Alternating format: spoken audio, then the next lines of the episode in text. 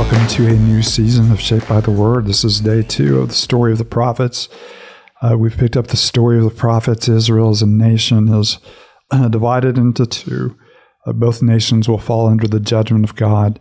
Um, the ten uh, northern nations uh, move quickly away from God from the very beginning. They build shrines to the golden calves and try to prevent people from going to Jerusalem to worship God the way that God has described you know, there are prescribed that he needs to be worshipped.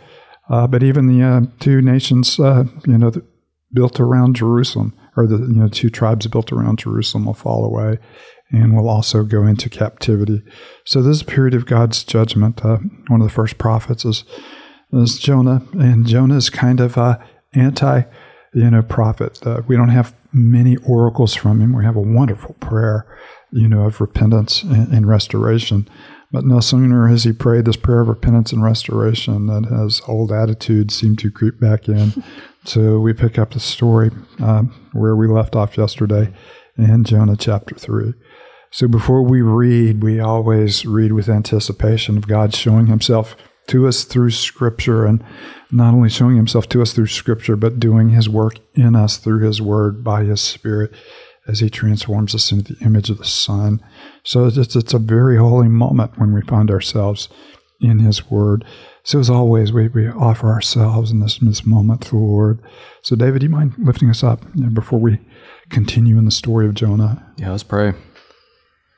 And Father, we do thank you so much um, for your word, um, for the wonderful story of the prophets, how they remind us of so many things we need to be reminded of, but most importantly, they, they point us towards Christ and and we see that he is the, the ultimate one to come and, and proclaim um, the message of forgiveness and repentance. And so, Father, we ask that simply by your Spirit we would respond um, faithfully to your message um, in, in, faith and in obedience to, to be your people um, that not just have proper theology, but even more that have, have a heart that deeply desires to, to follow you and delight in you and serve you and to be your people. And we pray this all in the wonderful name of Jesus. Amen.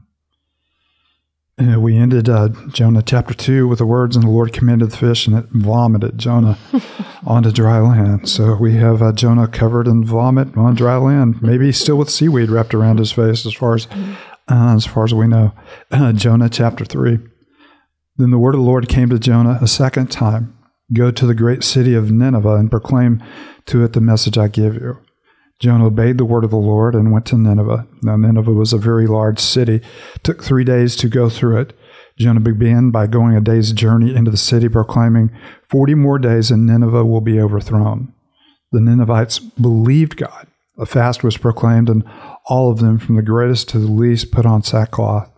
When Jonah's warning reached the king of Nineveh, he rose from his throne, took off his royal robes, covered himself with sackcloth, and sat down in the dust. This is a proclamation he issued in Nineveh by the decree of the king and his nobles. Do not let people or animals or herds or flocks taste anything. Do not let them eat or drink. Let people and animals be covered with sackcloth. Let everyone call urgently on God. Let them give up their evil ways and their violence. Who knows? God may yet relent and with compassion turn from his fierce anger so that we will not perish. When God saw that they what they did and how they turned from their evil ways, he relented and did not bring on them the destruction he had threatened. But to Jonah this seemed very wrong, and he became angry. He prayed to the Lord, Isn't this what I said, Lord, when I was still at home? This is what I uh, tried to forestall by fleeing to Tarshish. I knew that you are a gracious and compassionate God, slow to anger and abounding in love, a God who relents from sending calamity. Now, Lord, take away my life, for it is better for me to die than to live. But the Lord replied, Is it right for you to be angry?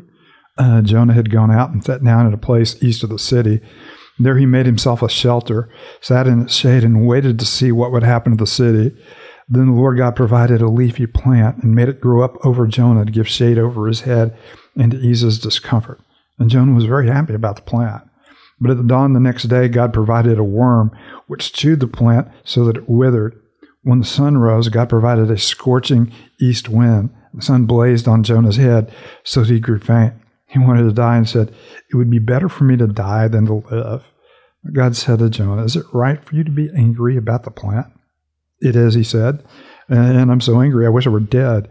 But the Lord said, uh, You've been concerned about this plant, though you did not tend it or make it grow. Sprang up overnight and died overnight. And should I not have concern for the great city of Nineveh, in which there are more than 120,000 people who cannot tell their left hand from their right hand? And also, many in the original Hebrew, cows or animals. uh, you have a. Uh, we talked about you know in the first two chapters you hear the word down, down, down, and, and then up.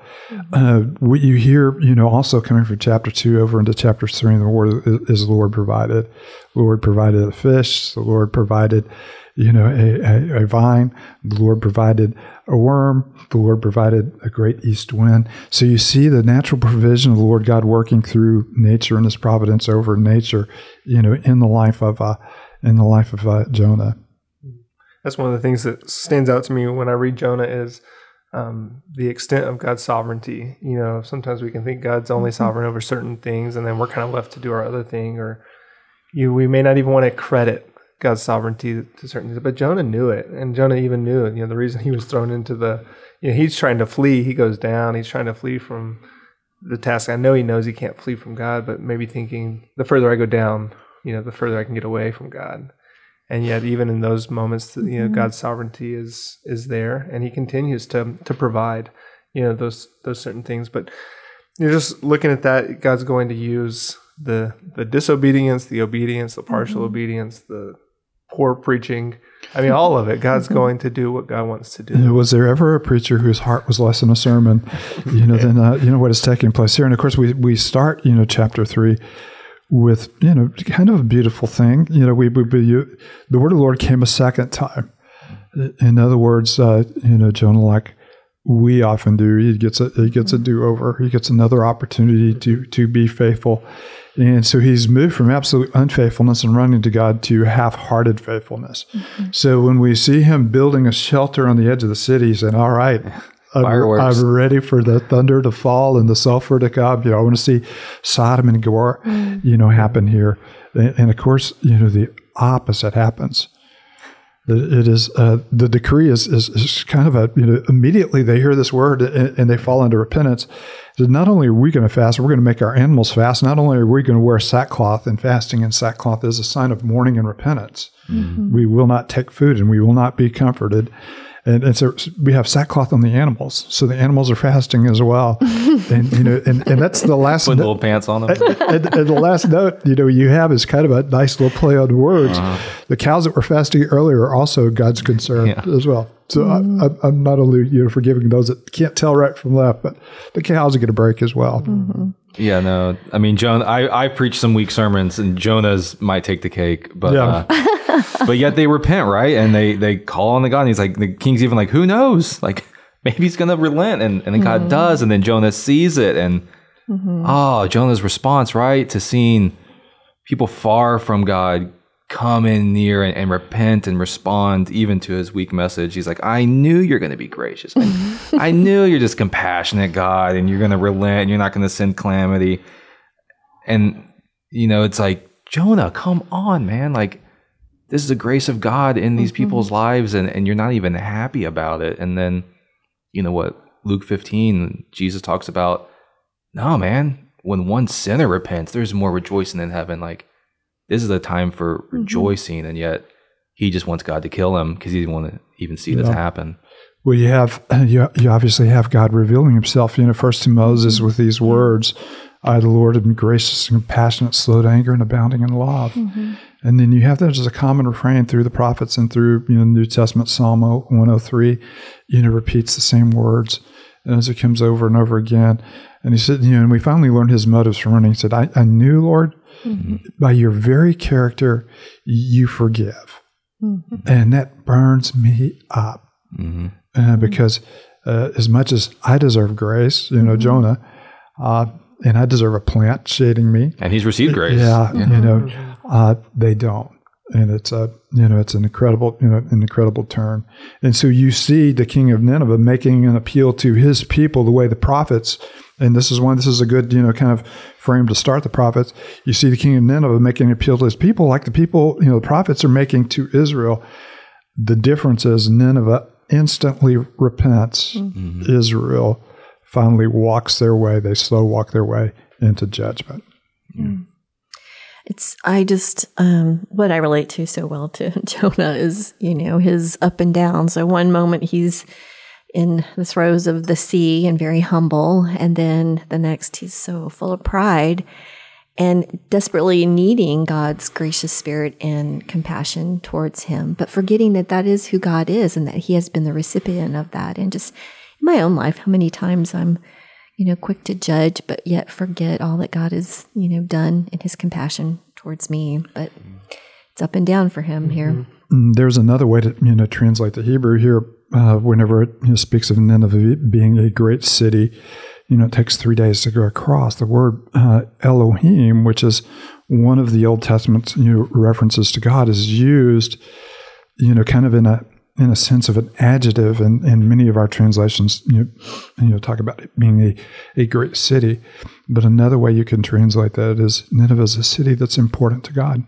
Mm-hmm. Uh, you know, uh, God has a heart for Nineveh, for the 120,000 that can't tell the right from the left, mm. e- either who have never heard about you know God as a whole and didn't know right from wrong, or, or little kids, you know, that are mm-hmm. in the process of that.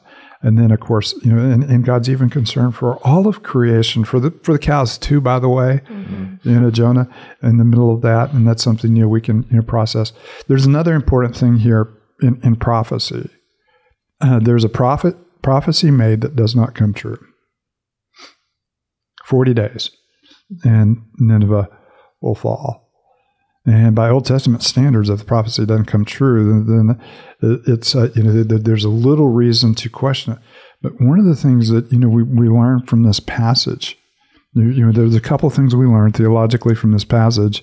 One, every warning in Scripture is an act of grace and a call to repentance. Mm-hmm. And uh, so uh, the warnings are, you know, part of the means of grace that God gives us in order to bring us back to himself and to give us a chance of repentance. And you even have one of the words for repentance used of God, you know, that God relented and, and he turned, he turned back the same way that we're supposed to turn back. And, and so you have a warning, you have, you know, a possible outcome, but the possible outcome is an invitation to return to God. And so the warnings we hear throughout scripture are always an invitation of grace to repent and return and, and to relent you know, the way that the new yeah. people of Israel have as well. And you have, you know, Jonah's prayer we saw in um, chapter two, where he says, "Those who cling to worthless idols turn away from God's love for them." You know, and and mm-hmm. then he goes and he preaches, and you see this turning away from you know, the city of Nineveh, mm-hmm. turns away from worthless idols, and they turn to God. Maybe he will relent. We don't know. And then you get to mm-hmm. Jonah, and the question is, will he continue to cling to his worthless idols? Because that's what we're watching him. He's turning away from God's mm-hmm. love for him holding on to his idols, hoping. You know, I love that image you talked about. He goes to the you know the hill. he's waiting for this mm-hmm. Sodom and, Gomorrah effect because that's the same word that's used. This overthrow. Yeah, is the word that you know mm-hmm. God overthrew Sodom and Gomorrah, and so you're waiting. Will destruction come? And really, what Jonah's hoping for is his idols will, you know, won't fail him. Mm-hmm. And what's happening here is he's forsaking God's steadfast love. Mm-hmm. And of course, you know, let's let's just you know kind of play with this just a little bit. One of his idols, of course, is not only the nationalism, you know, that he brings into it, but his comfort. Oh yeah, yeah. But Shady, I do you have a right to be mad about the? Yes, I do have a right to be mad yeah, about the vine. I was comfortable. You took away my comfort.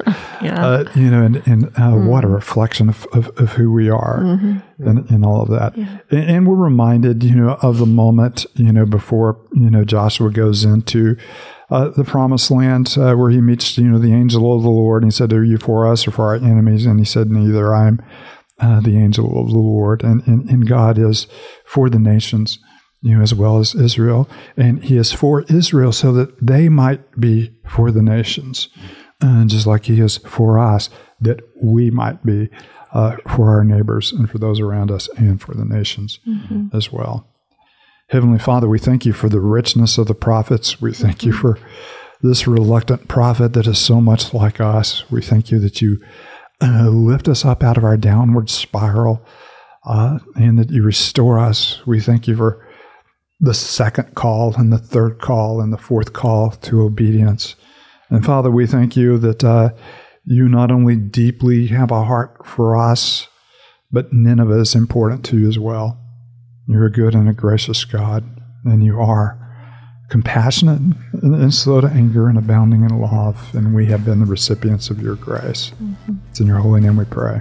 Amen.